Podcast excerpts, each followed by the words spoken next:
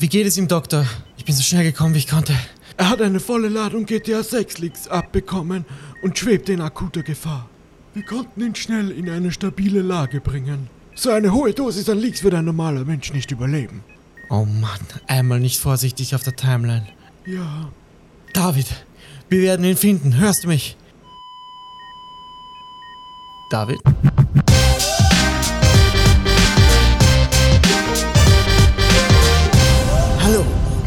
Willkommen zur 115. Session von Pixeltherapie, eurer wöchentlichen Therapiesitzung rund um die Welt der Videospiele und warum wir sie so gerne zocken. Ich bin der Chris, aka Hexabär und bei mir heute leider nicht der David, aka Shindy, denn der ist in GTA 6 Leaks erlegen.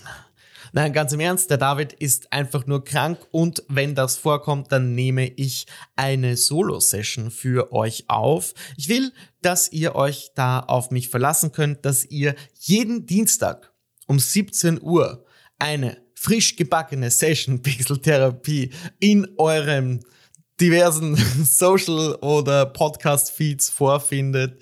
Und daher möchte ich auch diese Woche mit euch ein paar Shows besprechen, Games besprechen, News besprechen. Dazu gehört natürlich auch der GTA 6 League, den ich sehr, sehr, oder GTA 6 Hack, den ich sehr, sehr gerne mit dem David besprochen hätte, da erst so wirklich die ersten Details an die Öffentlichkeit oder an die Oberfläche gedrungen sind, nachdem wir letzten Sonntag aufgenommen haben. Und heute ist es Dienstag, der 27.09. und es ist 12.25 Uhr. Das heißt, in wenigen Stunden und Minuten sollte diese Folge euch erreichen und wenn ihr das hört, dann habe ich es wieder mal geschafft und euch nicht hängen lassen und rechtzeitig delivered. Das freut mich dann sehr, auch wenn es heute halt alleine stattfinden muss. Aber ich hoffe, ihr seid mir die nächsten Minuten gewogen, beziehungsweise ich kann euch die nächsten Minuten etwas mit folgenden Themen unterhalten. Und zwar habe ich mich wieder gewagt in Cyberpunk und die Welt von Cyberpunk Edge Runners. Darüber hinaus habe ich mir Assassin's Creed Origins angesehen und Watch Dogs Legion. Und im Newsticker wäre auch einiges, natürlich vor allem der große, große GTA 6 Hack, den ich so gerne mit dem David besprochen hätte. Da gibt es einige Fragen, die ich mir überlegt habe, die entstanden sind über die letzten Wochen und ich werde mir die wahrscheinlich für die nächste Session noch aufheben, um ihn dann direkt damit zu konfrontieren, wenn er wieder bei Kräften ist. Also lasst mich euch erzählen, was ich diese Woche so gesehen und vor allem gezockt habe und den Anfang macht Cyberpunk, beziehungsweise Cyberpunk Edge Runners. Damit möchte ich eigentlich anfangen. Der Anime auf Netflix, der ein Prequel ist zu der Handlung des Hauptspiels Cyberpunk 2077, das ja an und für sich, ich glaube, das habe ich auch schon zum Launch des Spiels gemeint, eigentlich gar kein schlechtes Spiel ist, sondern mehr darunter gelitten hat, dass es diese schlechte Version im Umlauf gibt, über die sich viele Spieler echauffieren. Es ist bestimmt nicht so ein Klassiker wie The Witcher. Ich glaube, das wird es jetzt auch nie wirklich erreichen, aber tatsächlich hat sich über die letzten Wochen und Tage und vor allem seit dem Release von Cyberpunk, e, Cyberpunk Edge Runners so ein zweiter Frühling eingestellt, oder ist eingekehrt für das Cyberpunk-Universum und die Entwickler bei CD Projekt Red. Cyberpunk Edge Runner ist eine fantastische Show. Die Handlung dreht sich, wie gesagt, um eine Gang, die so in der kriminellen Unterwelt von Night City ihr Unwesen treibt und die Geschehnisse vor dem Hauptspiel durchleben. Man erkennt als Spieler einige Charaktere, was super cool ist, aber vor allem auch die unzähligen Plätze aus dem Spiel, wie zum Beispiel die Afterlife, Afterlife Bar, Santo Domingo oder den Arasaka Square. Und die Serie brilliert durch so neon durchflutete Actionbilder. Es ist durchaus für Erwachsene, da spritzt so viel Blut, da wird es sehr, sehr tiefgehend äh, gekämpft und geschnitten. Es ist nichts für den leichten Magen. Und wie ihr das kennt, sind Animes durchaus berüchtigt für ihre Länge und die schrecken manchmal ab, auch wie sie naja, diverse Plots, Stellen oder Momente einfach unendlich in die Länge ziehen. Und das hat mich, ich weiß nicht, schon vor zehn Jahren etwas von Animes dann so abgekehrt, weil mir da zu wenig im Pacing der Erzählung passiert ist. Es ging mir einfach nicht schnell genug. Und, und ich sehe mir dann lieber Zusammenfassungen an von diesen Animes, wenn es mich wirklich interessiert, oder lese mir sogar lieber fast noch den Plot durch auf Wikipedia oder sonstigen Wikis, wo das verfasst ist. Aber Cyberpunk Edge Runners hat 10 Folgen, die gehen 20 Minuten und die sind top gepaced. Die hat Twists und Wendungen, die ich so nicht erwartet hätte.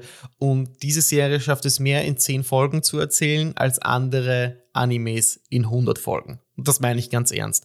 Also von mir eine ganz, ganz klare Empfehlung für alle Anime-Fans und Leute, die das Originalspiel kennen. Apropos Originalspiel.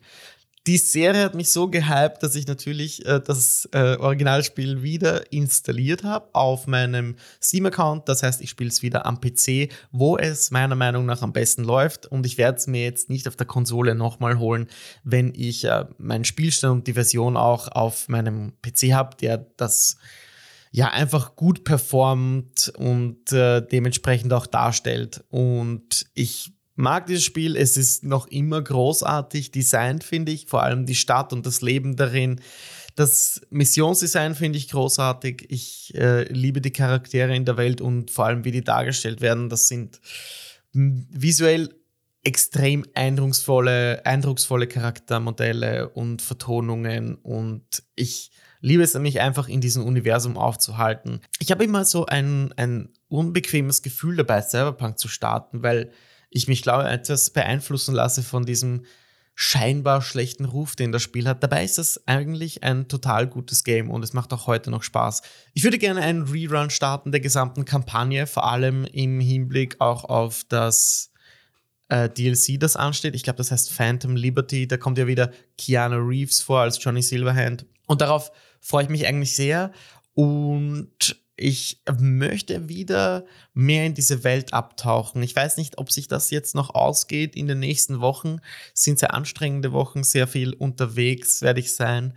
Aber ich habe schon Lust, wieder in diese Welt abzutauchen. Ähm, Außerdem läuft das Spiel so flüssig und so gut wie nie. Ich glaube, da kam jetzt wieder kürzlich ein Patch nach, der nicht nur das Spiel verbessert hat, sondern auch äh, irgendwie neue Kleidungen und einfach eine, eine Hand an, an oder eine Fülle an mehr Content äh, bringt.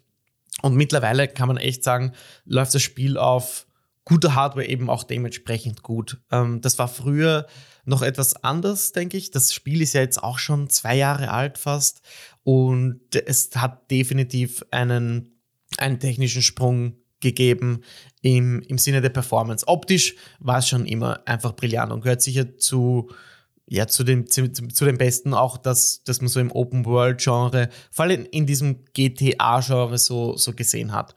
Denn als Vergleich ziehe ich jetzt mal gleich das nächste Spiel her. Das ist Watch Dogs Legion. Da muss ich auch sagen, dieser Titel ist nicht so schlecht wie sein Ruf und ich erwähne in dem Zug auch noch, dass ich hier das Ganze nutze, um äh, mit äh, Ubisoft Plus, das noch immer gratis ist. Also wenn ihr diese Folge hört und einen PC habt, dann könnt ihr euch Ubisoft Plus gratis holen für den Monat. Ich glaube, bis 16. oder 10. Oktober geht das noch. Also, ihr hättet noch mehr als eine Woche Zeit, um so ziemlich die ganze Ubisoft Suite zu spielen und das lasse ich mir nicht nehmen. Deswegen habe ich Watch Dogs Legion ausprobiert. Ein Ding, von dem ich nicht wirklich weiß, warum es das gibt, warum es Watch Dogs Legion heißt. Ich glaube, hier wurde auch bewusst die drei vermieden, damit es nicht offiziell ein Sequel ist, denn das sollte es meiner Meinung nach auch gar nicht sein. Das Spiel ist an und für sich gut und jeder, der Watch Dogs kennt, dem möchte ich das jetzt nicht großartig erzählen. Es ist auch Cyberpunk sehr ähnlich äh, mit äh, Missionsdesign, mit dem Herumfahren und Hacken von Autos und Personen und Kameras und so weiter. Also die Spiele sind sich gar nicht so unähnlich. Und ich glaube, sie sind sogar relativ zeitnah aneinander gelauncht, aber Cyberpunk ist definitiv das bessere Spiel. Ähm, das, das kann man definitiv festhalten.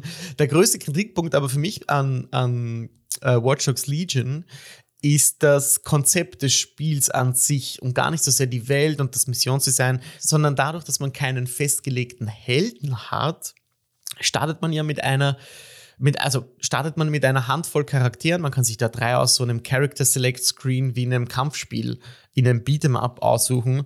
Und die werden dann völlig prozedural generiert vertont. Man sieht nur so ein Porträt, äh, wie die dann, wie, wie groß die sind, was sie anhaben und so weiter. Das kann man sich dann nicht aussuchen, sondern der erscheint in der Cutscene.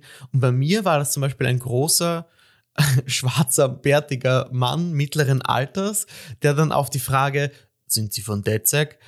Antwortet, nein, aber ich will dahin. Und das hat von Anfang an für mich die Immersion gebrochen und dieses ganze Konzept über den Haufen geworfen. Und es wird für mich nicht besser. Denn im Verlauf des Spiels, und ich habe ungefähr fünf Stunden jetzt Watch Dogs Legion auch angezockt, wird man mehrfach dazu aufgefordert, die, die Charakterklasse zu wechseln, beziehungsweise eine andere Person zu spielen. Und so fehlt mir immer der persönliche Bezug zu den Geschehnissen des Charakters. Ich will durchleben, was dieser Charakter durchlebt. Was ist die eigentliche Geschichte? Und die findet hier nicht wirklich statt. Es gibt eine Rahmenhandlung, die aufgespannt wird, die aber für mich absolut nicht motivierend ist und absolut nicht bestrebend ist, nachverfolgt zu werden. Und deswegen werde ich Watch Dogs Legion wahrscheinlich liegen lassen, wobei ich sagen muss, und das kann ich jetzt schon vorwegnehmen, es macht mir fast mehr Spaß als Far Cry 6. Das habe ich auch angezockt, das möchte ich heute aber nicht erwähnen.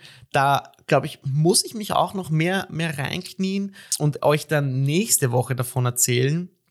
Da bin ich noch nicht so ganz schlau geworden, beziehungsweise bin mir nicht so ganz klar, wie ich da fühlen soll. Auf der einen Seite super Villain, super Welt auch, äh, schaut technisch ganz okay aus, läuft schwierig auf meinem PC, das gebe ich zu, obwohl der eigentlich ein Monster ist mittlerweile.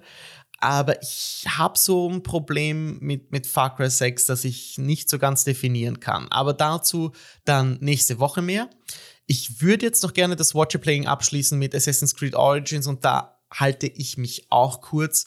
Es ist äh, sehr interessant für mich, denn es ist jetzt wirklich der aller, allerletzte Titel der Assassin's Creed-Reihe, den ich nicht gespielt habe. Und beziehungsweise jetzt die ganze Reihe endlich mal ausprobiert habe, zumindest. Nicht alle habe ich durchgespielt, aber ich kann sagen, jeden einzelnen Assassin's Creed-Teil habe ich mal gezockt.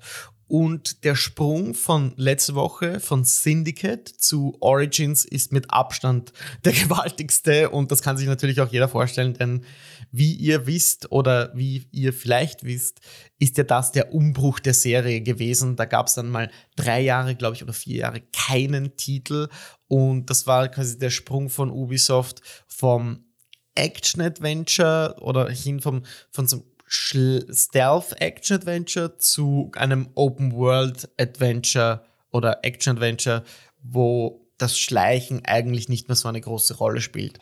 Und mit äh, dem Sprung hat sich natürlich auch das Kampfsystem verändert und das ist der größte Kritikpunkt eigentlich. Es fühlt sich für mich an wie ein Souls-like mit Stützrädern und das will ich gar nicht so negativ klingen lassen, wie ich es meine. Es, ist ein Souls-like, deswegen finde ich es gut, aber man hat da einfach schon so viel Besseres jetzt mittlerweile gesehen.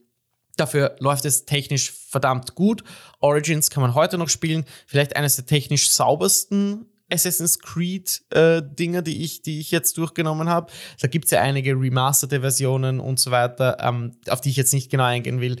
Aber wer es nachholen möchte, auch hier ganz, ganz klare Empfehlung.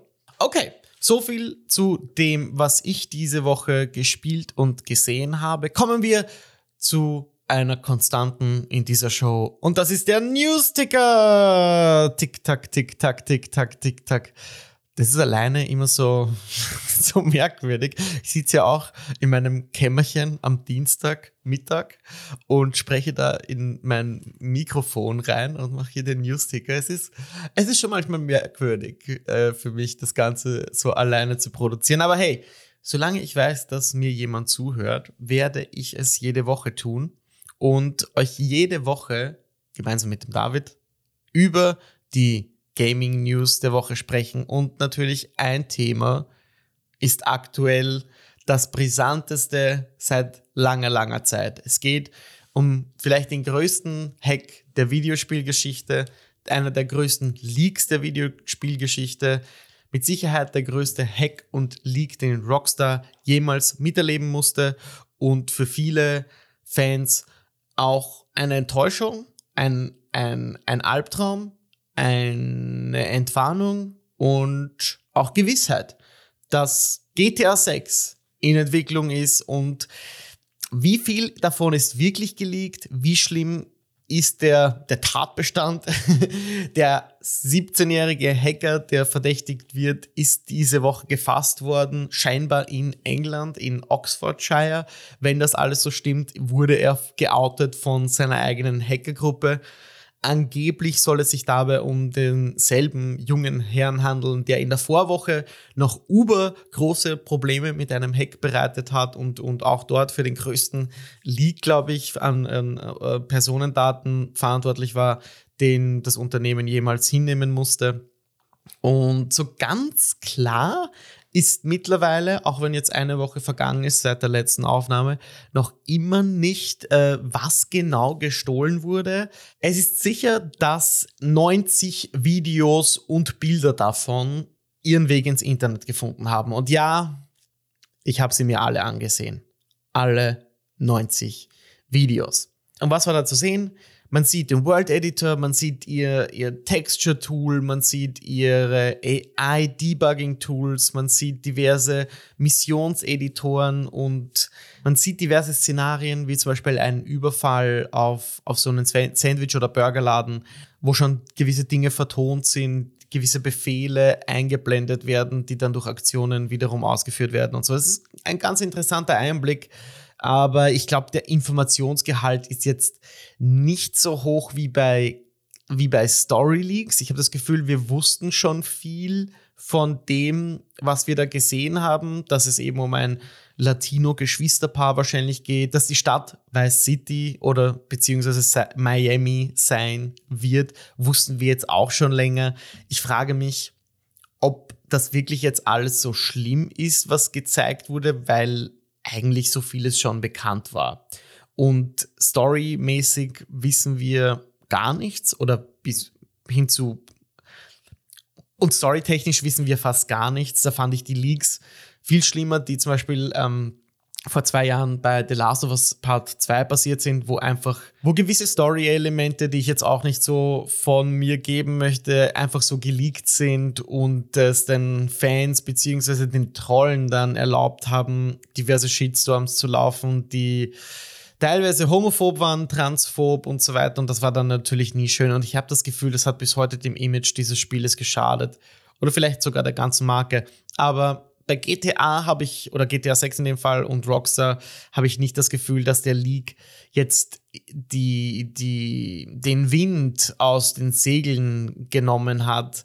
Auch Rockstar hat äh, Entwarnung gegeben mit einem Statement, dass man weiß, dass es einen Vorfall gab, dass dieser Vorfall behandelt, begutachtet wird, dass das FBI sogar eingeschaltet wurde, um diesen 17-jährigen Hacker in England zu fassen und das scheint ja auch innerhalb kürzester Zeit gelungen zu sein. Rockstar muss ja verdammt viele Anwälte in Bewegung gesetzt haben. Und das können sie auch. Ich meine, sie sind äh, die Schaffer äh, des erfolgreichsten Entertainment-Produkts aller Zeiten und haben natürlich die größte oder eine der größten Portokassen, was die äh, Juristik angeht, beziehungsweise die Verfolgung eines 17-jährigen Hackers in dem Fall.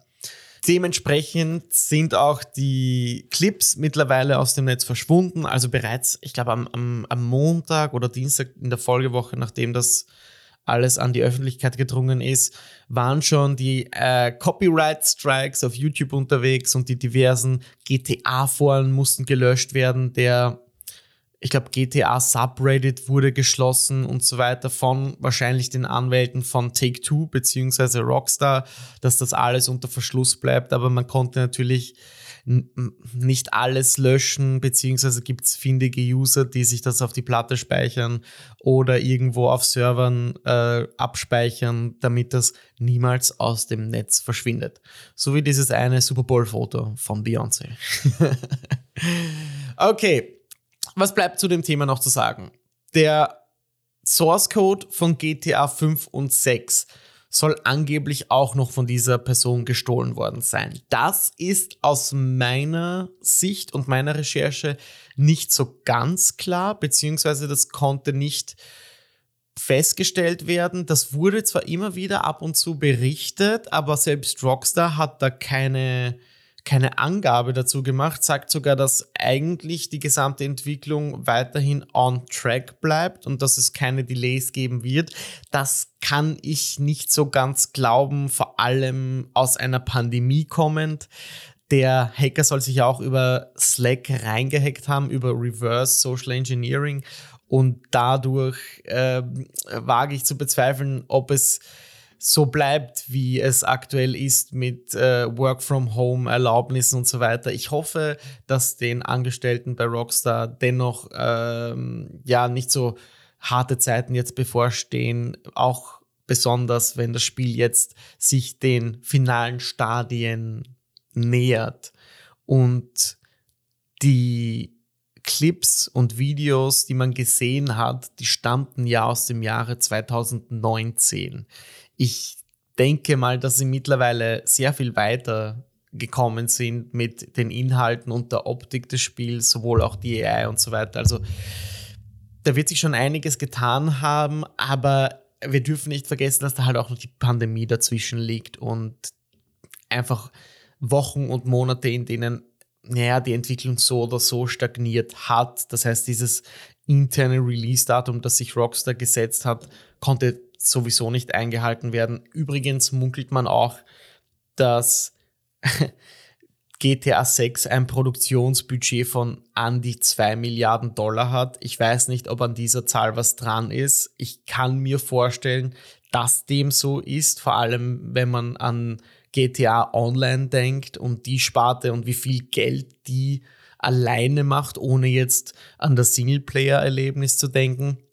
Und da bin ich gespannt, wie sie die Spieler von GTA 5 Online-Teil auf den neuen Teil holen wollen oder ob überhaupt eine Art Migration stattfindet und oder auch stattfinden kann. Das ist halt alles abhängig davon, ob dieser Source Code jetzt gestohlen wurde oder nicht.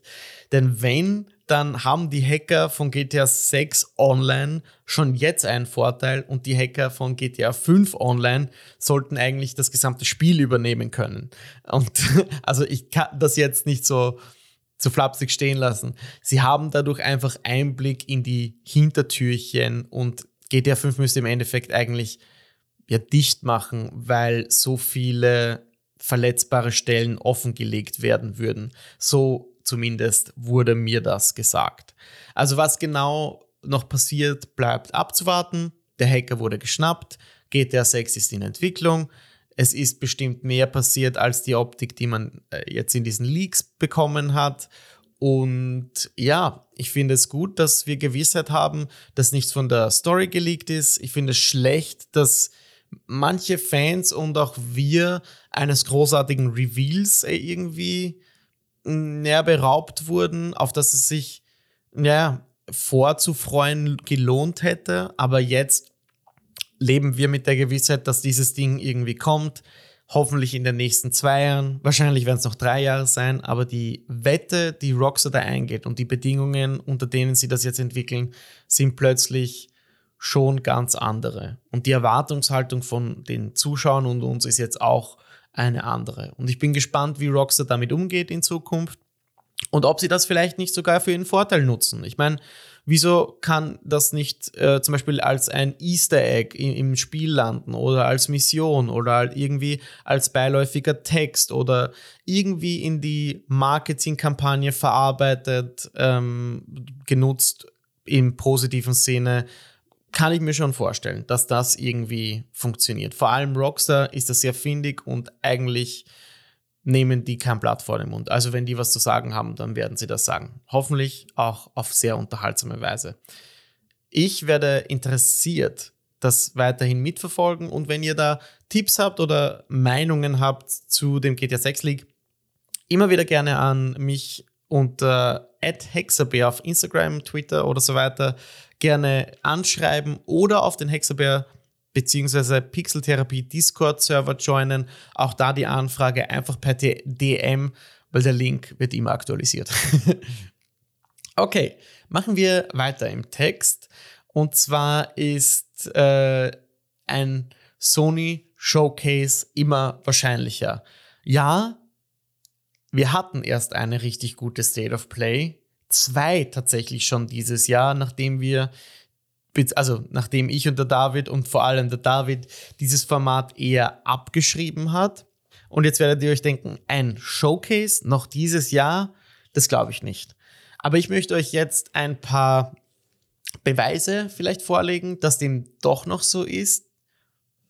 Und ihr werdet euch jetzt denken, ein Sony Showcase noch dieses Jahr, obwohl wir erst eine State of Play hatten.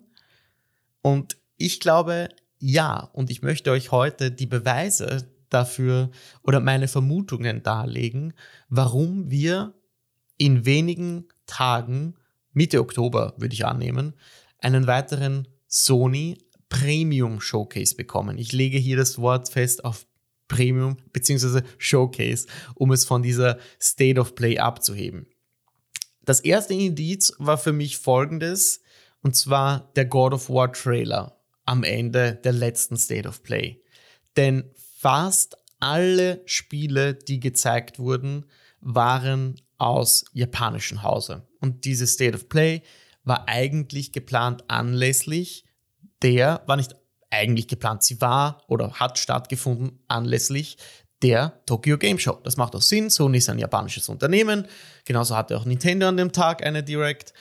Und dementsprechend wäre das Programm oder war das Programm vorläufig japanisch. Und von dem, was man jetzt hört, hätte an dem Ende dieser Show ein japanisches Spiel gezeigt werden sollen. Ein großes Spiel. Aber der Trailer oder was auch immer die als Asset bezeichnen, war nicht fertig. So scheint sich Sony kurzerhand entschlossen zu haben, God of War an diese Stelle einzubauen, inklusive des Controllers und so weiter. Da wird eben gemunkelt, okay, das hätte nicht gezeigt werden sollen. Ein anderes Datum vor dem Release von God of War wäre nur im Oktober möglich. So ein Story-Trailer kannst du nur wenige Wochen vor dem Release eines Spiels bringen. Das war für mich das erste Indiz. Jetzt werdet ihr euch fragen, ja, okay, wenn God of War später gezeigt hätte werden sollen, wann ist, was ist dieses japanische Asset, dieser japanische Titel, der an dieser Stelle gezeigt werden sollte. Und meiner Meinung nach, und das kam erst in den letzten Stunden wirklich ans Licht, ist es Silent Hill.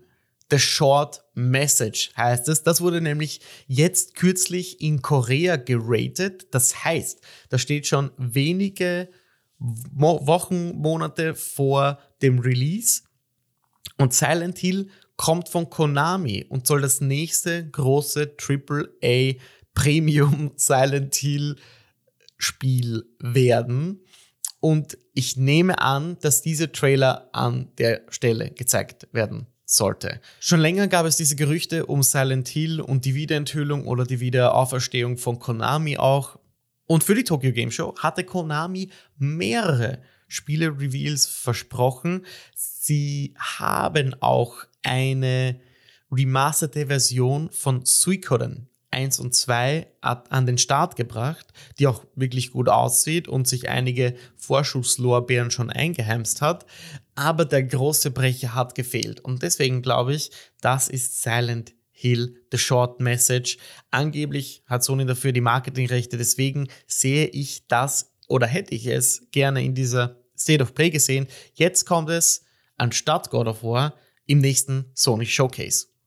Und wie gesagt, dieser wird irgendwann im November stattfinden und ich bin mir sicher, es ist noch dieses Jahr, denn vergesst bitte nicht, dass auch noch Final Fantasy 16 in Entwicklung ist. Das erscheint ja auch erst nächsten Sommer und da hat der Producer diese Woche verraten, dass es einen neuen Trailer geben wird. Ratet mal wann. Genau, im Oktober. Und wo hat man bis jetzt alle Final Fantasy 16 Trailer zu sehen bekommen? Genau, bei einer Sony Show. Das nächste Indiz für mich eindeutig, dass im Oktober irgendetwas stattfindet. Dann gibt es noch den PlayStation VR 2 Launch, der auch schon im Frühjahr des nächsten Jahres bevorsteht. Bei der State of Play hatten wir einen kurzen Einblick zu zwei Titeln, die nicht ganz, ganz überzeugt haben. Und daher muss noch irgendetwas gezeigt werden, das mich und alle anderen Spieler auf dieser Welt für diese Hardware begeistert. Denn ansonsten muss ich sagen, ist das Marktaufgebot oder das Launch-Lineup für diese Brille nicht so prickelnd wie bei der ersten Generation. Also, da hat Sony definitiv Aufholbedarf, beziehungsweise muss uns wirklich noch von den Socken blasen, warum das die nächste Generation von Virtual Reality ist. Als ob das jetzt noch nicht genug Beweise für meine Theorie wären, dass im Oktober noch irgendein Showcase stattfindet, gibt es noch Gerüchte zu Spider-Man 2. Da scheint es irgendeine Version zu geben, ähm, die aktuell spielbar ist und bei den Marvel Executives für äh, Furore sorgt oder für Aufsehen sorgt, weil sie so überraschend gut sein soll. Ich weiß jetzt nicht ganz, warum das so betont wird, aber mehrere Quellen belegen, dass äh, das, was derzeit von Spider-Man 2 existiert, dass es diesen Marvel Executives so gut gefällt, dass es ihre Erwartungen übertroffen hat. Da bin ich natürlich sehr gespannt. Außerdem Spider-Man 2 launcht auch schon nächstes Jahr. Da könnte man schon vielleicht jetzt auch einen kleinen Teaser anbringen, um uns äh, geil zu machen für den Launch nächstes Jahr. Und weil gestern, dem, der 26.09. war, ähm, The Last of Us Day. Da gab es den ersten Trailer zur HBO-Show. Über die will ich gar nicht sprechen. Großartiger Trailer, schaut sich den an. Ähm, die Serie verspricht wirklich eine fantastische Umsetzung zu werden. Aber der Neil Druckmann war beim Summer Games Fest auf der Bühne und hat versprochen, dem Geoff Keighley und uns, dass wir heuer noch mehr zu Factions sehen werden. Und ich glaube, es ist an der Zeit, die, den Vorhang äh, die, äh, auf die Seite zu ziehen und uns einen Einblick zu geben in dieses einzigartige Multiplayer-Erlebnis, das Naughty Dog da im The Last of Us-Universum angesiedelt hat. Also, ihr hört es ja selbst, das sind einige Punkte, einige Punkte, die ich da anbringen möchte, um zu belegen, dass im Oktober irgendetwas stattfindet. Und ich bin mir sicher, wir werden es in den nächsten zwei Wochen erfahren. Also, denkt ihr auch, dass irgendwas im Oktober stattfindet oder bin das nur ich? Freut ihr euch? Wisst ihr was? Ich freue mich einfach drauf. Ich freue mich einfach auf diese schöne weihnachtliche kalte Zeit, wo man drinnen bleiben kann, um zu zocken. Und hoffentlich flimmert dabei irgendwann ein PlayStation Showcase über den Bildschirm. Das würde mich sehr freuen. Noch vor dem Ende des Jahres, noch vor dem Launch von God of War. Nur noch, ich glaube, 43 Tage.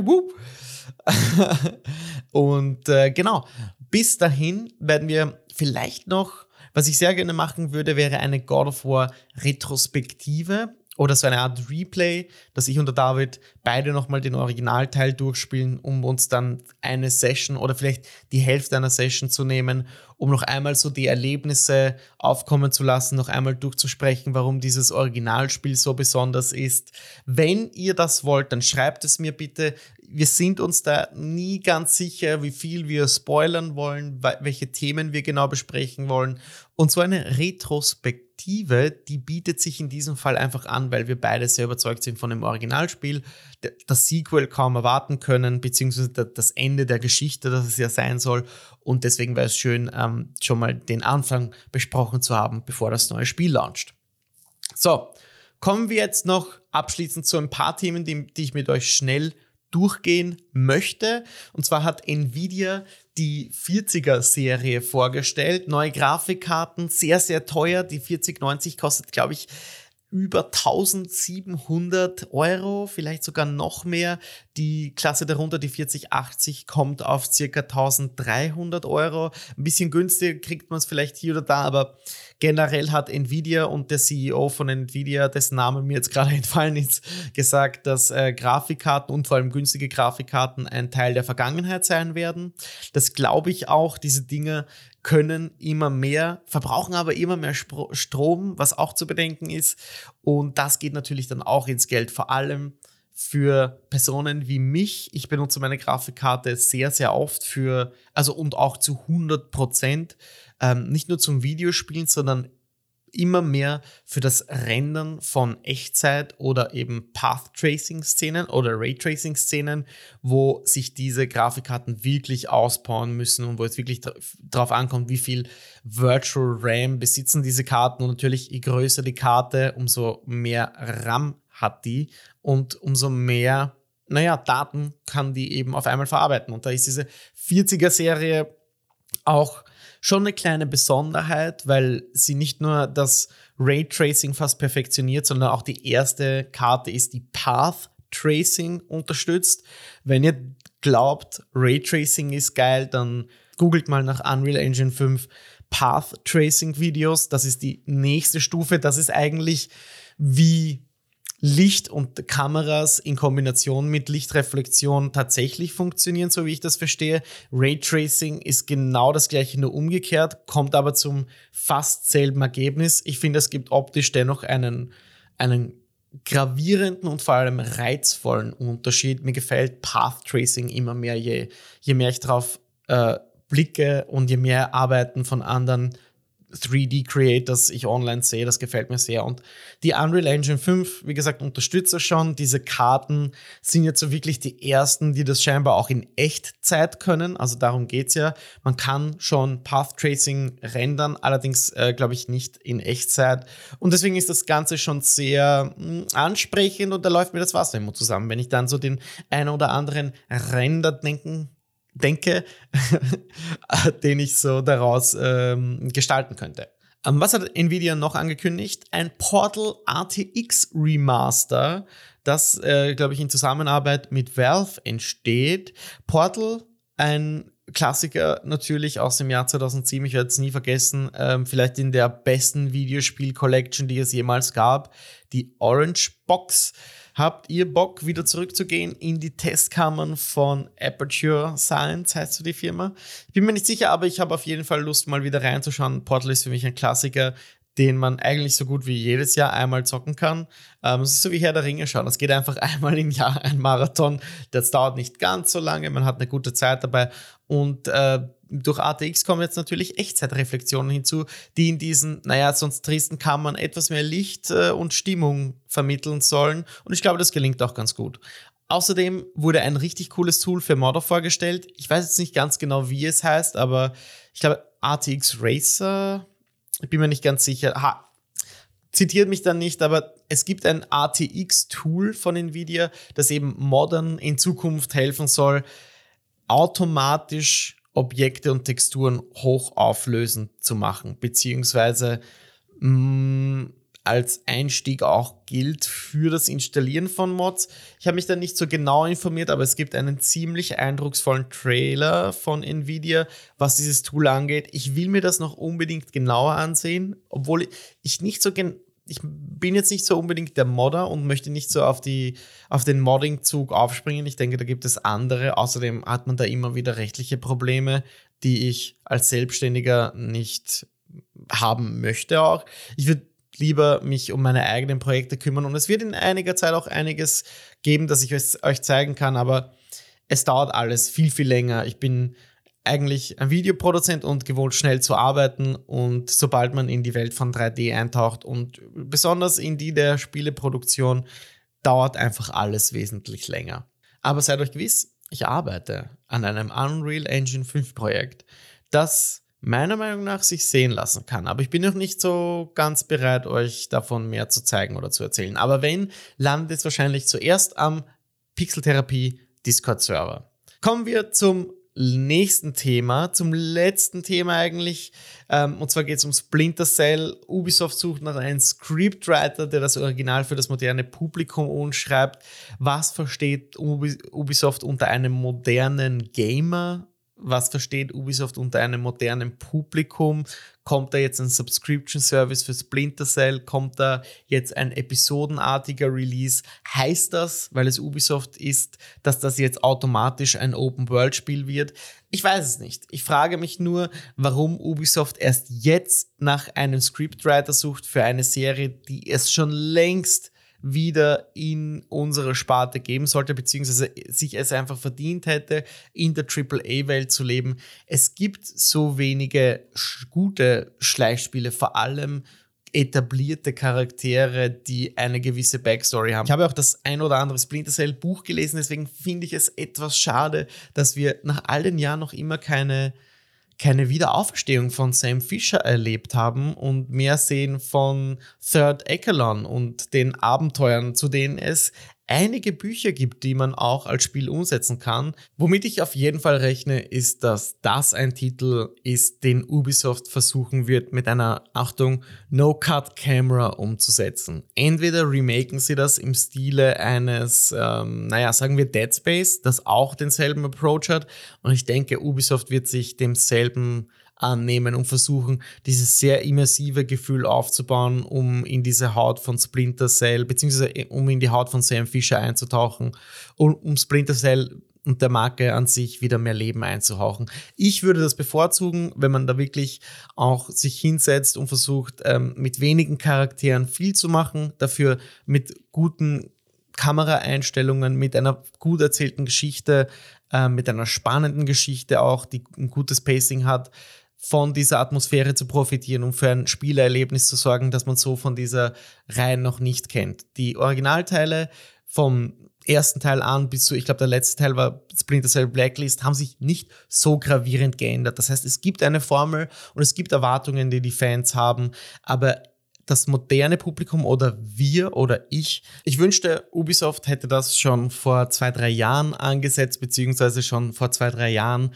nach einem Scriptwriter gesucht. Eigentlich vielleicht sogar schon viel, viel mehr, weil die Serie ist jetzt tatsächlich schon länger weg. Und man darf ja nicht vergessen, es gibt nicht mehr so viele Stealth-Spiele. Sind die in der Popularität gefallen? Ich weiß es nicht, aber Assassin's Creed ist Open World, das ist ihr hauseigenes Ding. Das verstehe ich schon, dass ihr das Stealth-Spiel, das einstmals ein Stealth-Spiel war, jetzt ein Open-World-Ding ist, ja, aber dann kann man ja ein anderes Stealth-Spiel wie Splinter Cell zum, zurückbringen. Vor allem in einer Post-Metal Gear World. Es gibt de facto kein Metal Gear mehr und es wird auch keins mehr geben, es sei denn, also Metal Gear Solid, es sei denn, sie remaken äh, mit Konami eines. Das kann durchaus sein, dass das kommt, aber in der Zwischenzeit hätte Ubisoft perfekt diese Lücke nutzen können, um den Stealth-Primus in der Branche zu etablieren. Das einzige Spiel, das mir jetzt einfällt, das irgendwie originell mit Stealth umging in, letzten, in den letzten Jahren, war Death Stranding. Und selbst da kam mit der Stealth-Part etwas zu knapp. Das heißt, wir brauchen wieder einen Genre Primus.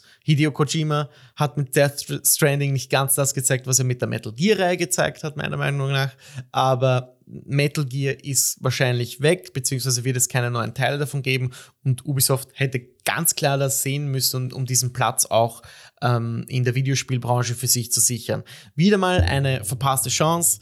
Um Ubisoft äh, mache ich mir eh Sorgen, was das angeht. Ihr habt ja eh verfolgt, die letzten, die letzten Sessions ähm, mit den ganzen Assassin's Creed Reveals und jetzt gibt es angeblich noch ein, ein VR-Teil, der nicht bei diesem Showcase dabei war, wie, also Assassin's Creed Nexus soll der heißen.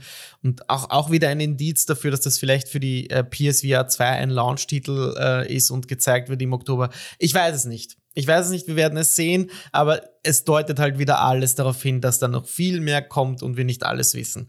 Auf jeden Fall hoffe ich, dass wir mehr sehen von Splinter Cell. Es hätte sich verdient und ich wünsche mir diese Serie zurück. Also Ubisoft, sucht euch einen Writer, haut ein geiles Ding raus, No Cut Camera, take it to the bank. Kommen wir zum letzten Thema. Ich weiß nicht, ich habe das wahrscheinlich vorher schon gesagt, aber eine kleine Sache erwähne ich noch. Heute ist der 27.09. Morgen am 28.09. eröffnet EA ein neues Studio oder kündigt ein neues Studio an, beziehungsweise präsentiert schon ein neues Spiel vielleicht. Und zwar geht es um das AAA Fantasy Adventure mit dem Namen Wild Hearts, das ähm, gemeinsam in Zusammenarbeit mit Koei Tecmo entsteht. Das sind japanische Entwickler, die hatten wir auch erst kürzlich in der Session, denn die machen unter anderem Wo Long, dieses ähm, mehr Souls-artige äh, Ding, das wir besprochen hatten, zu dem es jetzt auch noch eine, De eine Demo gibt und ähm, wie heißt das? Rise of the Ronin, das auch auf der State of Play gezeigt wurde. Und sie da, die arbeiten an noch einem Titel, beziehungsweise mit EA gemeinsam an einem AAA Fantasy Adventure inspired by Feudal Japan.